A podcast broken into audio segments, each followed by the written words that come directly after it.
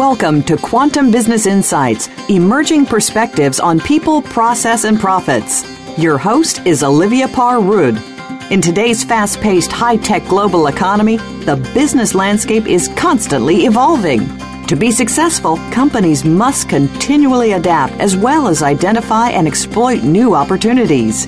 Now, here is the host of Quantum Business Insights, Olivia Parr Rud.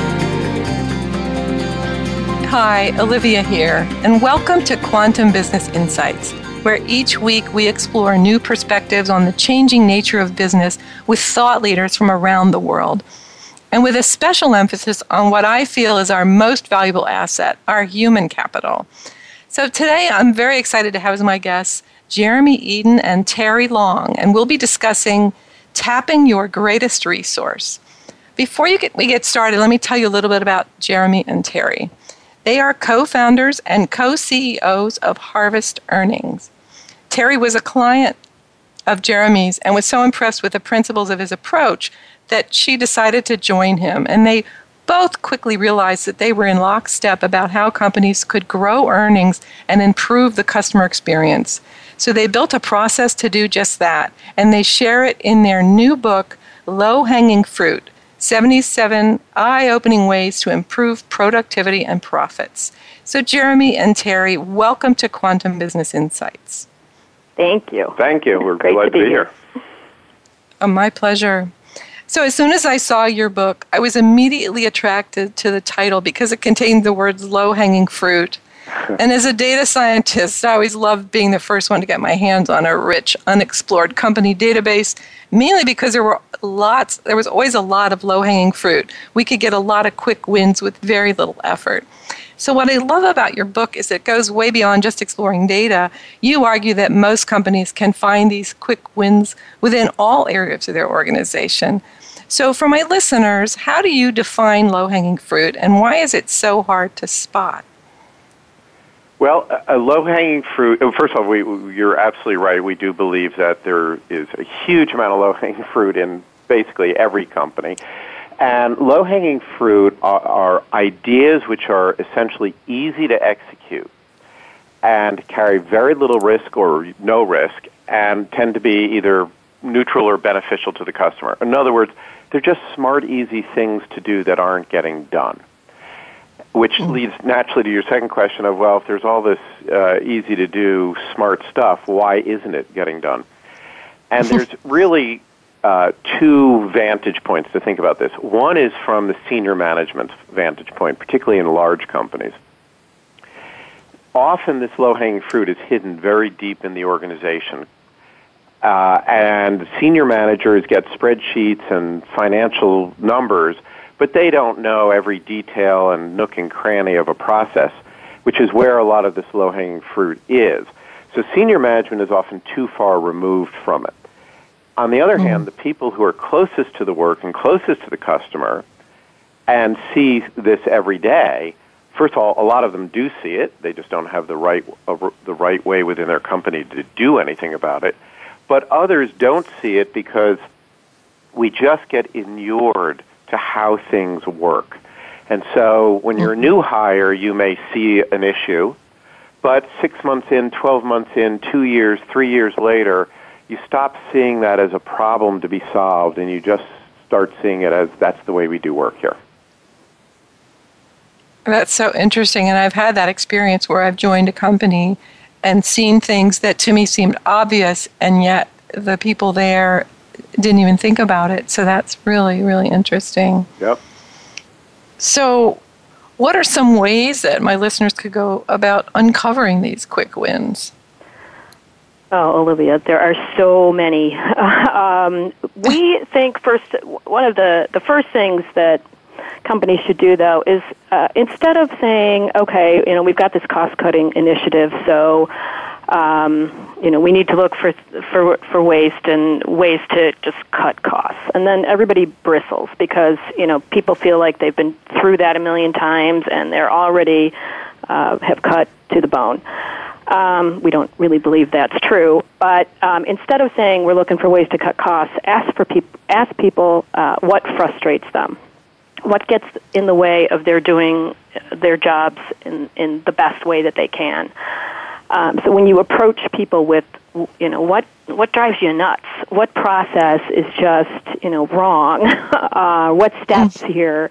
Uh, then you open the floodgates of ideas, and much of that is really low hanging fruit. Not not all of it. Some of it's at the top of the tree, but a lot of it is um, just. Uh, you know, we've been we've been doing it forever, and it's not been examined in a long time. Um, then there's a lot of, of techniques to use after you ask for frustrations. Um, one of them you just um, touched on a little bit. We recommend that you interview your new hires a few months into um, them being on board because mm. they, you know, you do see things right away um, that you know, in amazingly quick time, you stop seeing. Um, we had an, an example um, years back where a company was was doing this process. They did it once a year. It was kind of like a budget process. Um, and at one point in time, they were using pink paper to identify a certain kind of expense. And um, they had long that had long since ended. Um, but when the process time, when it was time to do the process, the order list still had pink paper on it. And every year they'd be, you know, ordering more and more pink paper. Um, and somebody knew said, "Well, what's the pink paper for?" And everybody went, "Oh, oh, right, no, no, we don't need the pink paper." But it took that new that new person to see it. Well, that's fascinating because I heard a similar story about Michelin tires that they brought in a consultant to look for ways to cut costs, and he said, "Well, why are you?" shrink wrapping your tires. And they said, well, because then it keeps the white walls clean. but they weren't making white wall tires anymore and hadn't for years. So yeah, that is same. That, that's great. That is a perfect, eh, perfect example. And, you know, and so, so you you you asked, you know, how listeners can uncover low hanging fruit. We the way we do it is we have a whole process that people go through, but some elements of the process include things like teaching people to say uh, something we, we call 5Y. I don't know if you've heard of this, but nobody learns more about the world faster than a two year old. And uh. how does a two year old learn so much so quickly? they go, why, why, why, why, until they get down to the bottom or as far as they can go. Well, we find that when someone says, oh, well, our turnover rate is, you know, 45%, they might ask why once, and then they'll get an answer, and they stop. Mm. And one of the techniques we use is to keep asking why, why, why, because you may discover that it isn't what you thought it was. Um, as, as Mark Twain said, it ain't what you don't know, it's what you know for sure that it ain't true that hurts you. Mm. And by asking five why many times, you get to the bottom. But coupled with that, and this is really hard in most companies, and probably hard for your listeners, but they should try it, is in the middle of getting, once you've gotten an answer back from a why, you know, why is that happening? Why is that happening to understand the cause? Ask the person who's giving you the answer, how do you know that? Because one of the things mm-hmm. we've learned is that people are sure of something, but they haven't actually tested it in the market recently, or they haven't looked for the data to back it up. And so a lot of the way they're thinking about the world is based on an intuition or an experience from years ago, but not on facts that are fresh.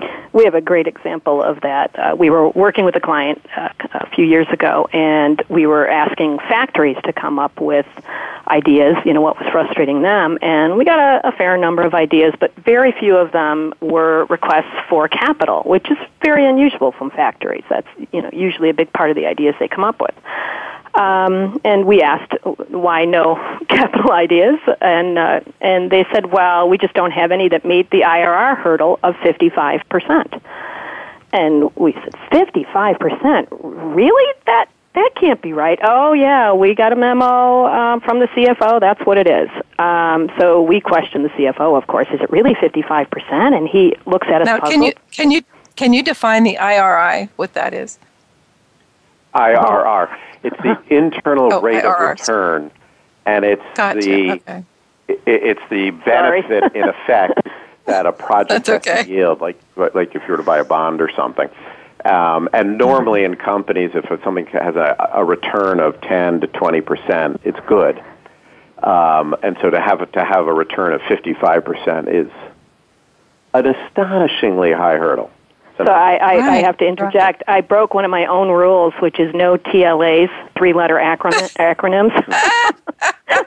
well, and I keep Darn a dictionary for a few of my clients because, and this is a pretty standard one, but I don't know that everybody would know what it was, and I actually didn't hear it quite right even then. Right. So thank you for that. But yeah, 55% is very high. So anyway, continue with your story. So, so, so the, the CFO raises his eye. Really, there's no such rule.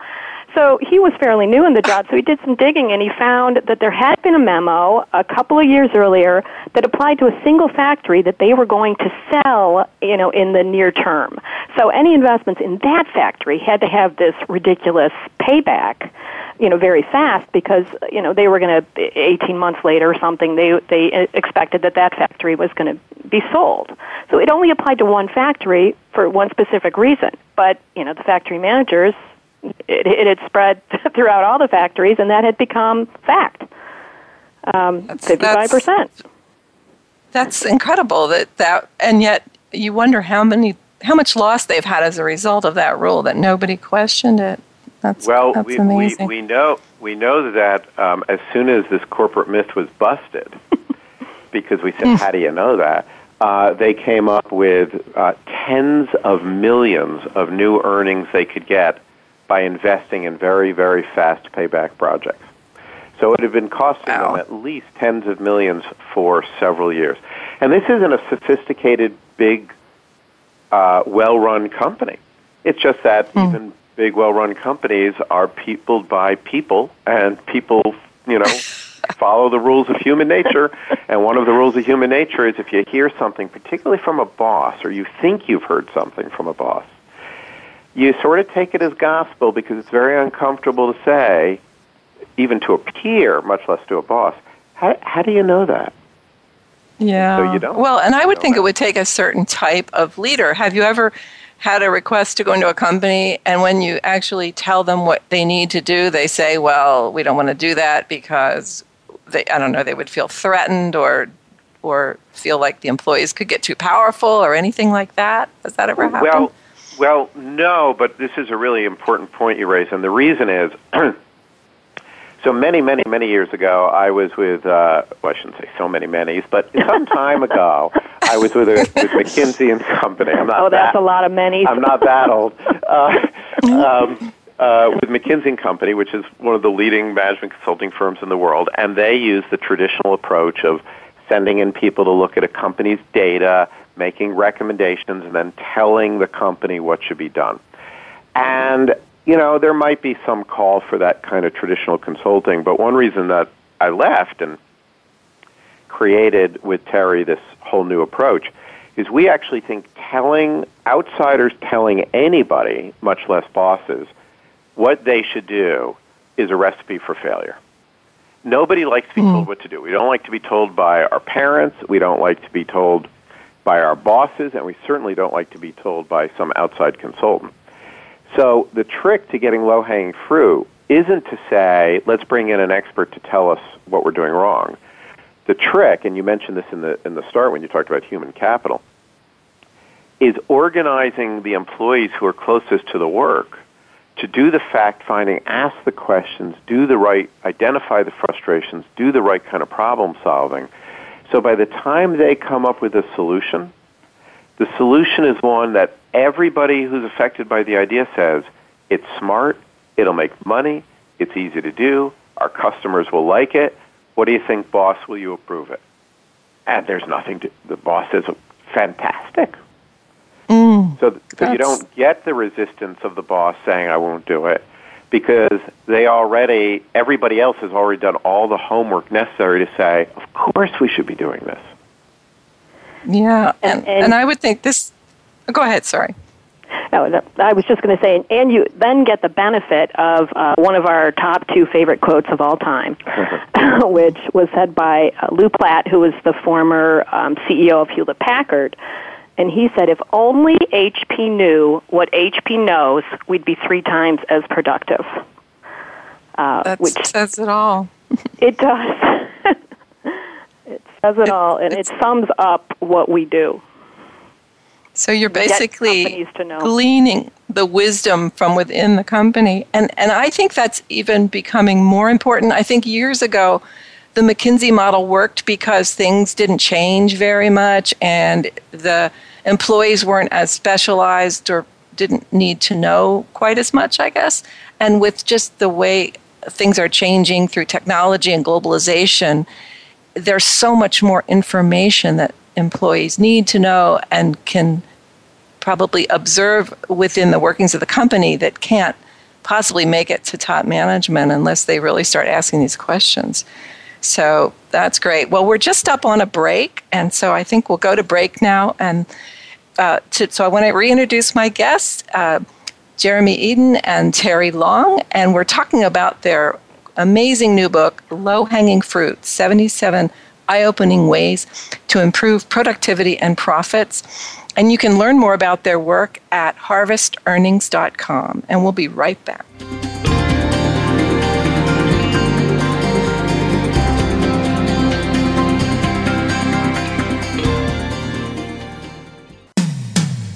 When it comes to business, you'll find the experts here. Voice America Business Network. Engage with Andy Bush takes you inside the mind of a top global market and public policy analyst who has been featured regularly on CNBC, Yahoo Finance, and numerous radio and television programs. Our program will bring you guests and stories from the top of the political and business worlds. Each show includes Andy's point of view roundup and what it means for you at home. Life's complicated. Let Andy help you figure it out. Tune in every Friday at 3 p.m. Eastern Time, noon Pacific, on the Voice America Business Channel. Do you, like most Americans, spend the majority of your life at work? Are you making it the joy that it deserves to be, or are you feeling drained and unfocused? Tune in to A Great Place to Work with hosts Kurt Kaufman and Dr. Kathy Sorensen. Your hosts have more than 30 years of experience in workplace consulting and are ready to bring you the secrets and success stories of businesses who are making their business a great place to work. Listen every Friday at 11 a.m. Pacific Time, 2 p.m. Eastern Time on the Voice America Business Channel and enjoy a better workplace and a better life. Voice America Business Network, the bottom line in business.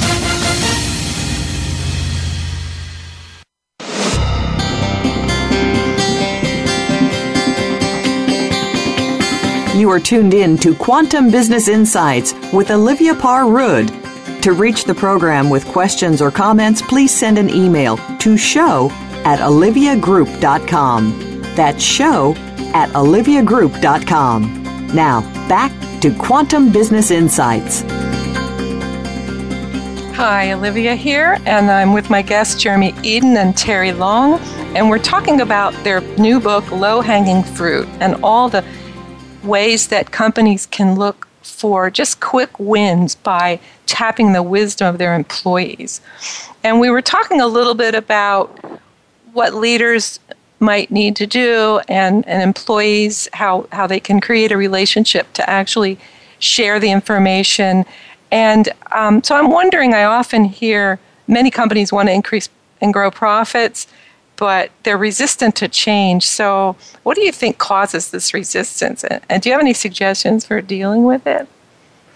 Um, yeah, yes, but before we we uh, talk about the suggestions, it's our observation uh, that people do not resist change. It's our mm. observation that people resist bad change. In fact, most people seek out change right? They get married, they have kids, they move, they go to college, they change jobs many uh, times. Um, they go to exotic places for vacations. Uh, they invest in new careers. So, uh, and nobody has ever said to a boss, you know, thanks for that offer of a big raise, but that's a change. Mm. And I'm not sure I want it. Um, so it's not that people resist change; it's that people resist bad change or change they don't understand because they weren't involved in creating it. Yes, that makes So- sense because I think people might not know it's good and they still resist it. So that's really That's- helpful. That's right. In fact, um, uh, when I was at McKinsey, I did some work for Goldman Sachs, and this was back in the. They were uh, working with some technology for their uh, on their tr- on the trading floor of the um, exchange, and they knew it was going to be hard. They actually called them burger boards because it was like McDonald's was the first one that had put in these touch screens on their registers, so you know if someone could hit cheeseburger, but instead they'd be able to hit a button that said you know some stock. And instead of taking the youngest kid who would be most prone to be interested in this, they took the most curmudgeonly, difficult trader they had, who basically was always against everything. And they had him Brilliant. help design what the screen was and get very involved. Oh well, he became, you know, the the zealot of this new technology. Isn't this like life That's- cereal? Let's give it to Mikey. Yeah, yeah, yeah. Yes, like- exactly. Yeah. This is brilliant. So, Right. so what we say is have a process where the buy-in is built in. And what we mean by that is have a process that says to the tellers in the branches, we're not just going to throw some technology at you and tell you all the wonders that we told the board when they approved it. Instead, why don't you tellers tell us what takes time, what's frustrating, uh, what keys do you wish were further apart or closer to each other, and what would make your life better? So by the time the thing gets designed, the tellers feel like it was their idea because in many ways it was their idea. So they're not going to resist that change. They're going to embrace that change. And uh, you know, resistance to change gets used too as an excuse to stick with bad stuff. And that really drives us nuts. So we hear lots of times, well, you know, this we rolled out this process. It's not really going very well. We've had a lot of trouble with it, but boy, if we rolled out another one right away, people would go nuts. Well, not really. They'd probably go, "Yay, okay, we recognize that that was bad, and now we're we've improved it." Um, so it gets Yes. used as an excuse all the time.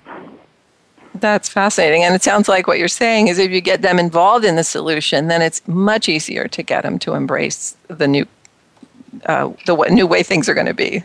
So That's right. And, I and real- just to and just to give you uh, an example of the power of this, while low hanging fruit is about quick wins, we don't want anybody to have the impression that it- it leads to a small impact. So, just to give you an example, when PNC Financial undertook a very disciplined process to engage their employees to find all their low hanging fruit, this is what happened.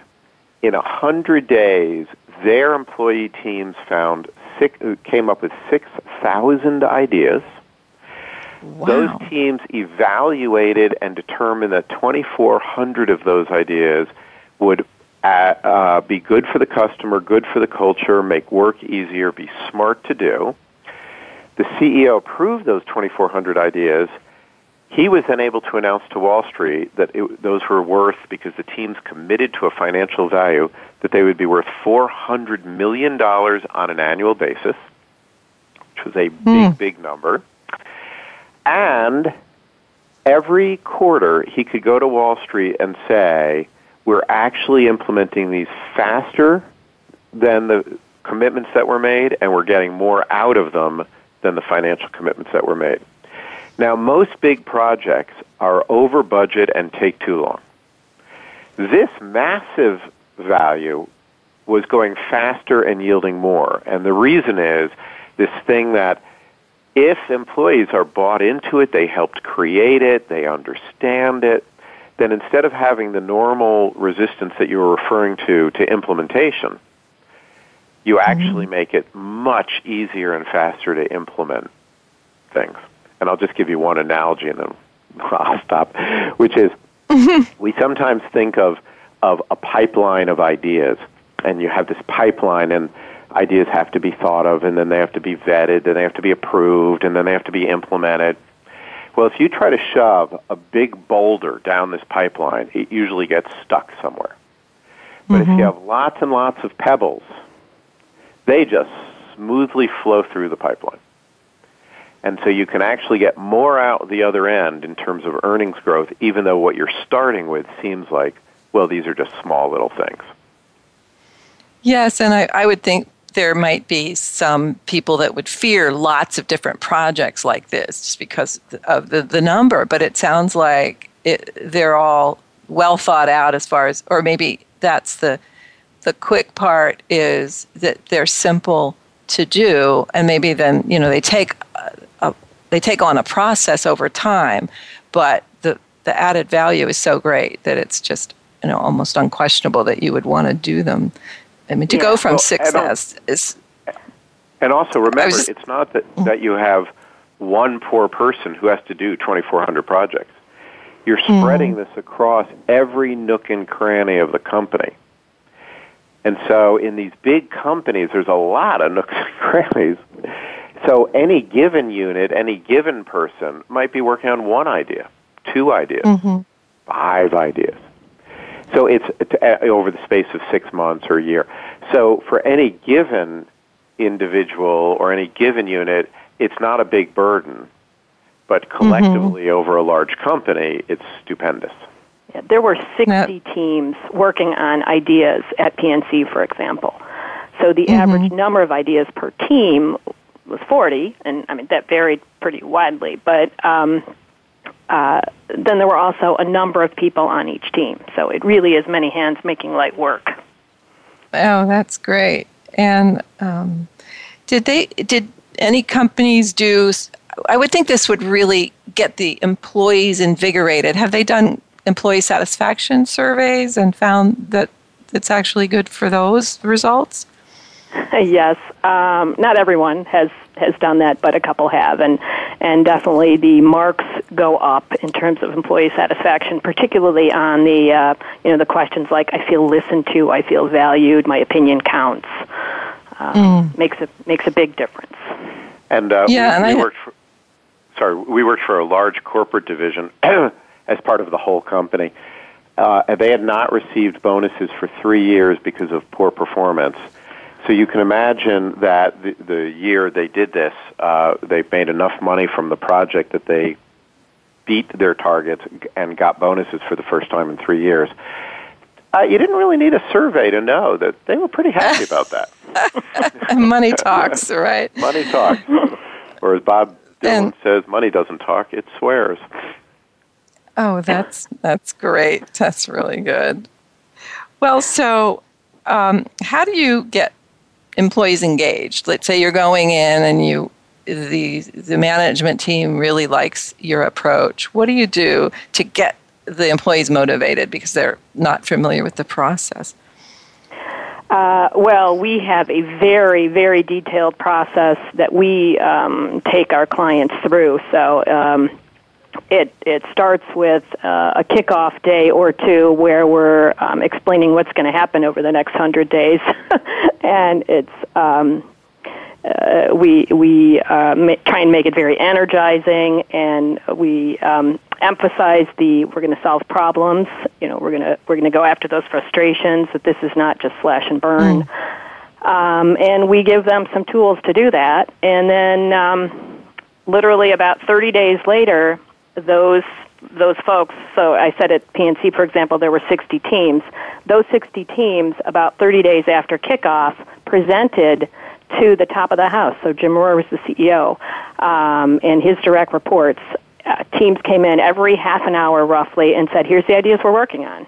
and here's what we're excited and here's the things that are you know that we're that we still have to figure out a risk for this or you know the money that it would take to do that um, and they came back 60 days after that. um, so you can imagine that, you know, team after team after team uh, presenting to the CEO and um, his direct reports. That's that's motivating in and of itself. Um, because a lot of the people who are coming in and talking about ideas, they don't get time with the CEO of their company.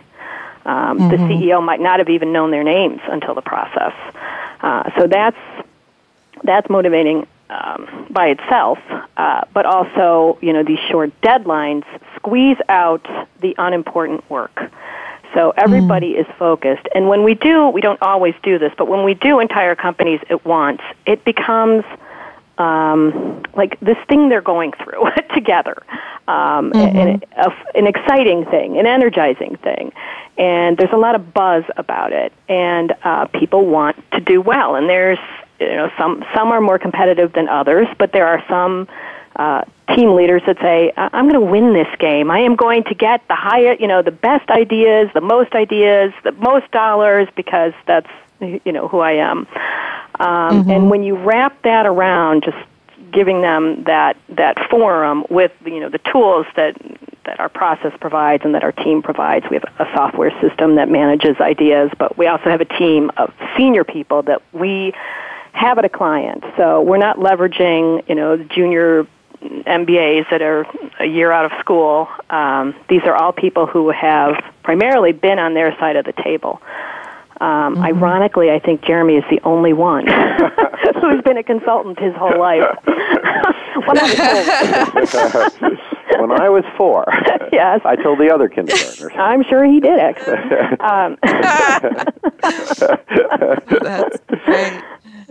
That's great. Yeah, so, so one, one, of, one of the important things of this is it, you can't use a suggestion box or anything that feels like that. that you know, you don't motivate people by saying, "Give us your ideas," because they're all, they are so they so believe that nothing will ever happen with them that mm. they hmm. don't give them in, and then management goes, "See, nobody's got any ideas. I told you."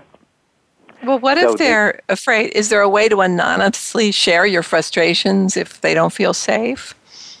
Yeah, we do always have a, a way to do that but um, there's enough process, enough rules built into the process that that doesn't mm-hmm. need to happen very much, um, because you know a team is told basically you look look at every expense in your team, every revenue, every dollar of revenue that your team produces, and come up with ideas against it. Sometimes we use stretch targets. So there's some um, ideas that you know won't be done, but make people think out of the box, even though we don't like that expression. they, you know, they, they have to. Nobody does, every, but it works.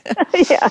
yeah, we actually use think inside the box, and the box meaning um, you know the company. So inside the box mm. is the hmm. employees, but. Um, anyway, um, so they're they're forced to look at everything as part of the process. They do it anyway, and they have sort of the freedom to then say, well, um, we've had we've had team leaders recommend that their jobs, their own position, be eliminated, and that they that was, their team be merged with someone answer. else. Yeah, it I mean it, I, it absolutely happens. So one of the best ways to make it uh, safe. So you said you know what what happens um, if someone feels it's unsafe. The best way to mm-hmm. deal with that is to make it safe. So mm-hmm. one CEO that we worked with uh, told us the best piece of advice we ever gave him was also a piece of advice that he was a little annoyed at when we gave it to him. So we were, it, it was the day of the first uh, set of presentations, and we said, you're going to hear a bunch of ideas that you're going to want to leap across the table, throttle the person who's saying it, and yell at them, why did I need this process to hear this? Why didn't you do already fix this problem? That's what you're going to want to do. Instead, mm-hmm. sit on your hands, have a big smile on your face, and say, I am so glad that you are now tackling this problem for us.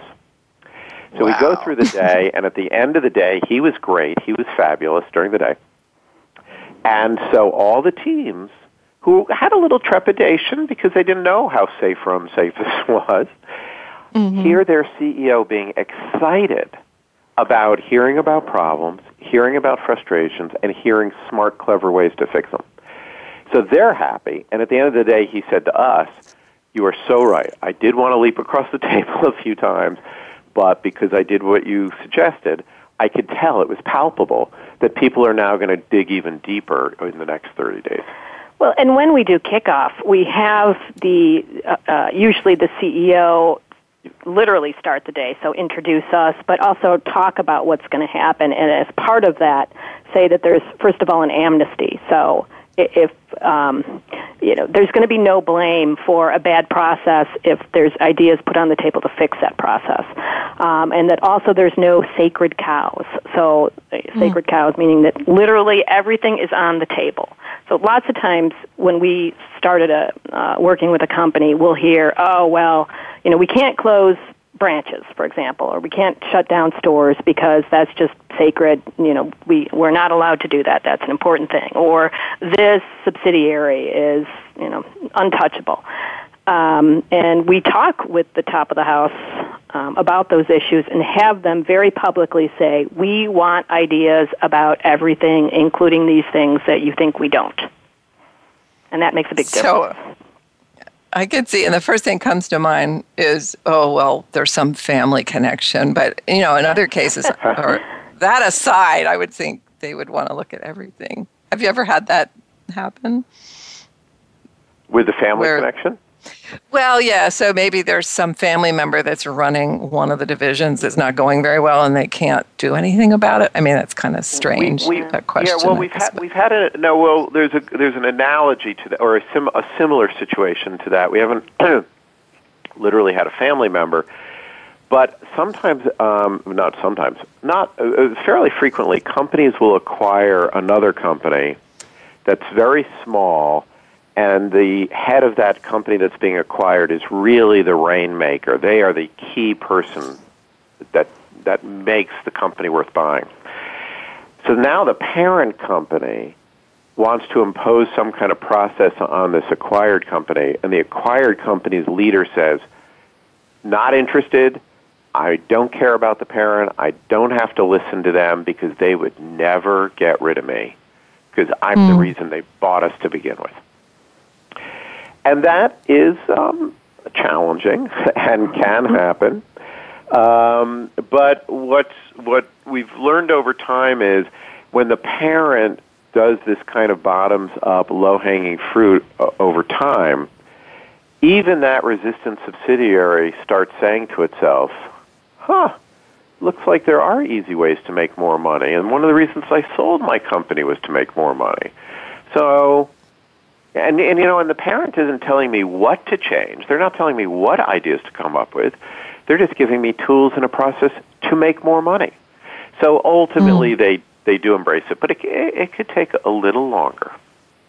So that's a really great nuance or you know a distinction yeah. between the, the two. So rather than the McKinsey type consultant coming in and saying do this, which the the new hired um, CEO or, or, manager of that subsidiary could be very resistant. Yeah, you're yeah. saying we're giving you some tools. You can do what you want with him, and then he'll watch and figure out that it's actually a great process. So that's right. That's that's really really helpful. And we're just up on a break. Did you want to make a quick comment?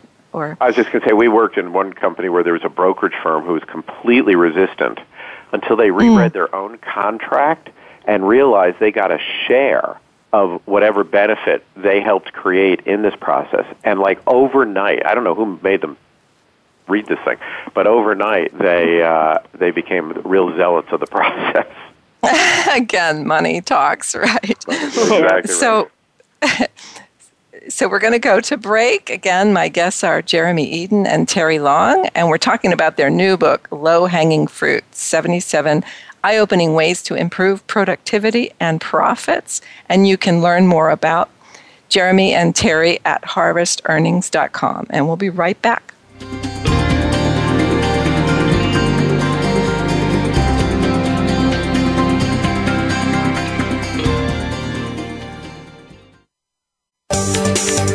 From the boardroom to you, Voice America Business Network. Are you a business innovator or are you just sitting on the sidelines? Tune in every week for Coffee Break with Game Changers, presented by SAP. Host Bonnie D. Graham talks to a cross section of the movers and shakers who are leading by example. They will share best practices and innovative ideas to keep you thinking and moving along with the best. Join us for Coffee Break with Game Changers, presented by SAP, Wednesday mornings at 11 a.m. Eastern Time, 8 a.m. Pacific Time on the Voice America Business Channel. Does your business, like many, face obstacles to becoming successful? Would you love to have an open forum of entrepreneurial ideas and best practices brought to you each week? Tune in for The Second Stage with hosts Brendan Anderson and Jeffrey Cadlick. We'll spotlight entrepreneurs and growing companies that are creating a vibrant economic base, as well as addressing some of the obstacles that could be standing in the way of your success. Listen Mondays at 5 p.m. Eastern Time, 2 p.m. Pacific on the Voice America Business Channel. Business community's first choice in Internet Talk Radio, Voice America Business Network.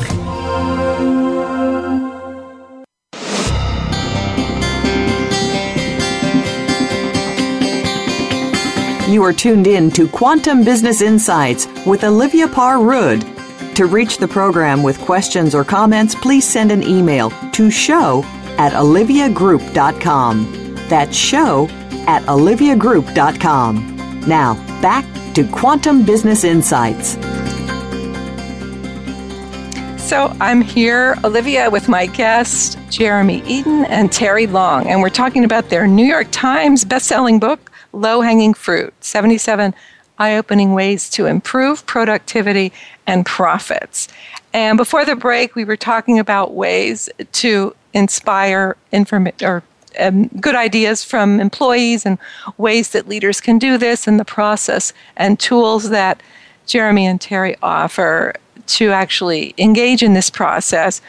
So I wanted to explore a little bit about uh, accountability and why is that important in this process? Um, it, well, it, there's one one important financial reason, and that is if um, people don't either uh, a come up with ideas or b then um, meet the uh, the the financial promise, let's say, with that idea. So when in, in our process, when somebody um, comes up with an idea they then have to analyze that idea for you know, risk, um, how it impacts customers and employees, et cetera. But they also have to have a very detailed financial um, amount attached to implementation of that idea. And then once mm. it's approved, there's also an implementation date. So um, when there's you know a lot of these and they add up, um, certain, you know, the top of the house thinks, well, we have X amount of dollars that we can either invest in, you know, new equipment, in lowering prices, and, you know, any number of things, of course. And if people aren't accountable um, to delivering on those ideas and those financial promises, then they don't, you know, they don't know what what dollars they have to invest. Um, uh, you know, we, we use the term sandbagging, um, and if um, somebody is trying to look like a hero, saying, "Well, I've got this idea and it's going to save a million bucks," but really it's worth a hundred thousand, that doesn't serve anybody mm. well. And if you don't hold people accountable, um, you know, it's sort of a little bit all is lost for the future. Uh, mm. People see that, and it's very demotivating. I mean, you, you, you asked about, you know, how do we motivate people? Accountability and even the transparency into that accountability is uh, is motivating to people. Mm-hmm. If I think I'm not going to be held accountable, you know, so nobody's going to they're going to ask me, but then it just sort of goes into this black hole. That's not very motivating. Or even worse, one of my peers isn't going to be held accountable. yeah, true. Well, right. Why, why should I do this if they're if they're they don't have to? Mm. So, in your book, you talk about very specific ways to set that up, and and the tools, I guess, uh, facilitate that, the software and everything. Is that yes. true? Yes. Yeah. So, f- for for example, uh, as Terri said, when an idea is approved, it's not just the idea that's approved; it's exactly how much needs to be invested to do the idea, if anything. It's exactly how it's going to yield benefits, you know, from what part of the P&L.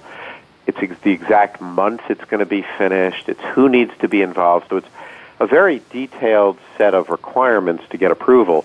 And then our software helps the company track that every one of these commitments was actually made. Because it's very, mm-hmm. we think it's very important to, to how, if you want a culture of innovation, you need to have a culture that lives up to its promises, a culture that can make mm-hmm. big promises and live up to them. And so if everybody knows there's total transparency, the boss at any moment can look in the system and say, this is a dollar short or a day late, and there's a consequence to that. I'm going to be mm-hmm. so one of the way one of the consequences we have is a rule that says it's okay if an idea doesn't work. You know, out of 2400 ideas, 10, 15, 20 of them might not have worked. That's fine. But we want to know that it didn't work we want to know it's not going to work before it was supposed to be due, so we have time to do something about it. And third, and most importantly, any idea that has to get formally withdrawn and replaced by another idea of equal value. So you can't just go to the boss and say, "Oh, sorry, give me a break." Instead, mm-hmm. what you have to say is, "I know I owe you a hundred grand, and it's six months later. I'll bet there's a new idea that I hadn't thought of originally that I'm going to go find now to replace." And so I'm held accountable to those dollars. Uh, and, yeah. and that's very important. But, but also, the top of the house is held accountable as well throughout this process. Mm. So when they when they embark on this, you know, they're making a commitment first of all to make decisions on the vast majority of these ideas. So the mm-hmm. teams, one of the things that motivates them is you know, a lot of people have ideas and they throw them out and and nothing happens with them. But in this process, um, you know, in roughly 100 days, they're, to, they're going to get a decision on 99% of the ideas that they come up with. And the ones that remain will still be tracked and a decision, you know, will eventually be made, but they're, you know, they're bigger, hairier for some reason. Maybe they have a huge investment. Mm-hmm. Um, mm. But, you know, so they know that they're not just throwing these things out and, you know, they're going to um, die on the vine. Um, so that's something that that helps motivate. And if a, an, a, an idea is proved and it has um, an investment, which you know, most of them don't because most low hanging fruit doesn't need it, but the ones that do, once it gets approved mm-hmm. by the top of the house, they are saying, We commit to you that we will fund this idea. They have to be held accountable to that as well. Well, and I would think they would also have to be account- held accountable for so- other support if necessary. You know, if it's software or training or or oh, yeah. things like that. Yes, and yes. and in, and in fact, one of the one of the key signs of that, in fact, is that they've brought us in. So they're showing the company we're willing to invest in, you know, the state of the art process and the right software and the best team, and and then when we leave, um, people know that management is going to continue. For example, they continue to use the software and they continue to meet every month to review every idea until it's been um, completed. So it doesn't just dissipate. Mm-hmm. So how do I, I know many employees feel like they're already working as many hours as they possibly can. So how do leadership and this, I guess the the whole process create the time for people to actually do this? Is it ex- extra work or is it built into their schedule or how do they account for that? One of our favorite clients said at one point, I worked 50 hours before the process, I worked 50 hours during the process, and I worked 50 hours after the process. So uh, we, we don't. What we absolutely don't want is to burn people out. So come in and just pile um, extra work on top of people. Um, what mm-hmm. we find. Yes, because another sorry, another client said, "I know you all your plate is full. Just get a bigger plate." We didn't think that was a good response. No, no. I think that was met with silence in the room. Yeah. Oh, we, yeah. we, we had a different client once say, um, if we don't come up with uh, a lot of good ideas, this can only end in tears. oh, well, I would have said that, but. That's great. Um, but anyway, w- what we um, recommend and what happens is that it's made clear what's important. So coming up with you know ideas that have uh, a real impact on the earnings of the company is important. And important should squeeze out unimportant. And there is so much mm. unimportant that it, it, uh, mm. is done every day in the name of getting the job done. I mean, one example that we use in the book is gold plating.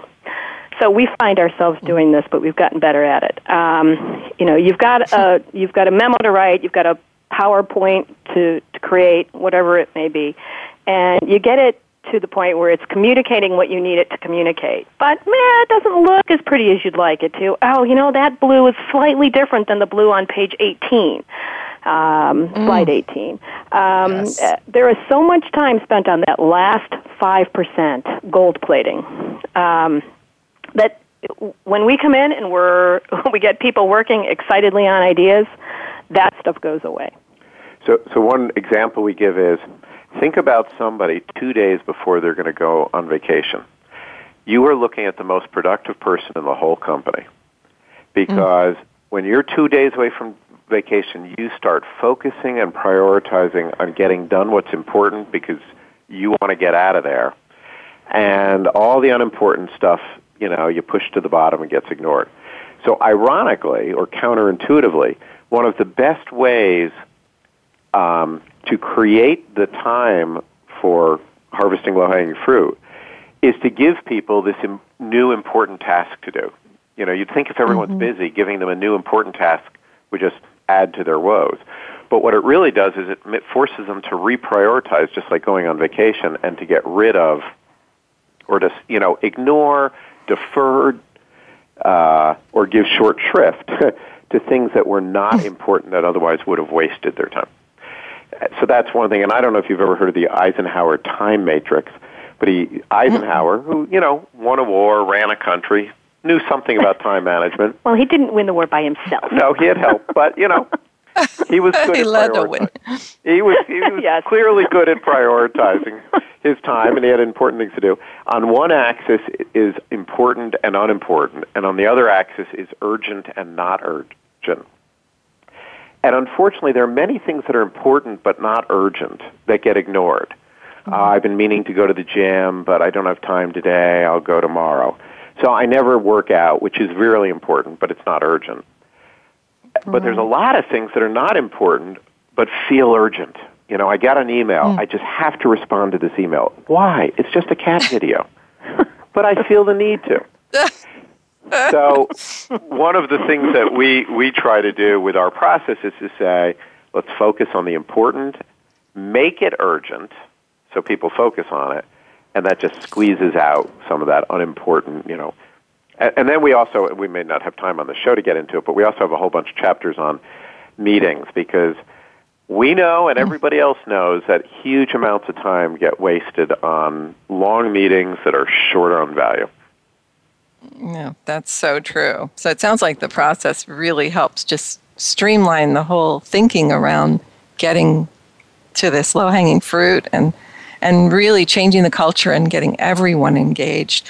So uh, we have two minutes. Maybe could you take a minute and just offer a tip for a senior executive that would help him create a culture of ongoing harvesting? Yeah, I don't think it takes a minute to say our phone number. oh no. Yeah, uh, hire us. Please yeah. go ahead. Yeah, well, there you go. Yes. uh, short, short of that, the single most important thing for a CEO, uh, particularly of a large company, to do is to understand how much low hanging fruit there is in their company. Right now, they get reports day after day after day saying, We've done all this cost cutting, we're lean as we could be, we're going to cut into muscle. There's really no more we could do, and if there is, it's going to be some big mega system or huge new project. And they, if people had ideas, we would have heard about them already. That's right. We all hear this all the time. Mm, good We have incentive systems. We have performance review systems. We have budgets. How could it be that people have ideas that we wouldn't have already heard about? If a CEO, a little like being an undercover boss, mm-hmm. goes to the factory floor, goes to the right arenas, and ask people, what are your frustrations? Where do you see us wasting time and money? Just to get a flavor. And that once they realize, like Lew Platt did, that there's a huge amount of low-hanging fruit, then figuring out the system and process to get the ideas, that's the easy part. The hard part is believing that uh, and, and, and understanding how much is there. Well, thank you. So it looks like we're about out of time. This has been really, really interesting. So thank you so much for being my guest thank today, you. and I hope you'll come back and visit again. Oh, we would we love will. to. Thank you. So Thank you. next week, my pleasure. So next week, my guest will be Linda Berens of the Linda Berens Institute. And Linda is an internationally recognized author, organizational consultant, and leading theorist in the field of personality types. And we'll be discussing human agility mapping, so you won't want to miss this. For a full description of this show and other upcoming shows and guests, as well as access to all of our past shows and guest bios, please visit www.quantumbusinessinsights.com. I'm your host, Olivia Parr saying thank you for tuning into Quantum Business Insights and have a great week.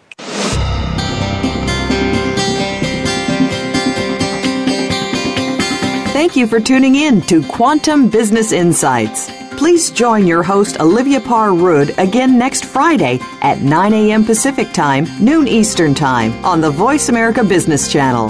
Enjoy your weekend, and we'll talk again next week.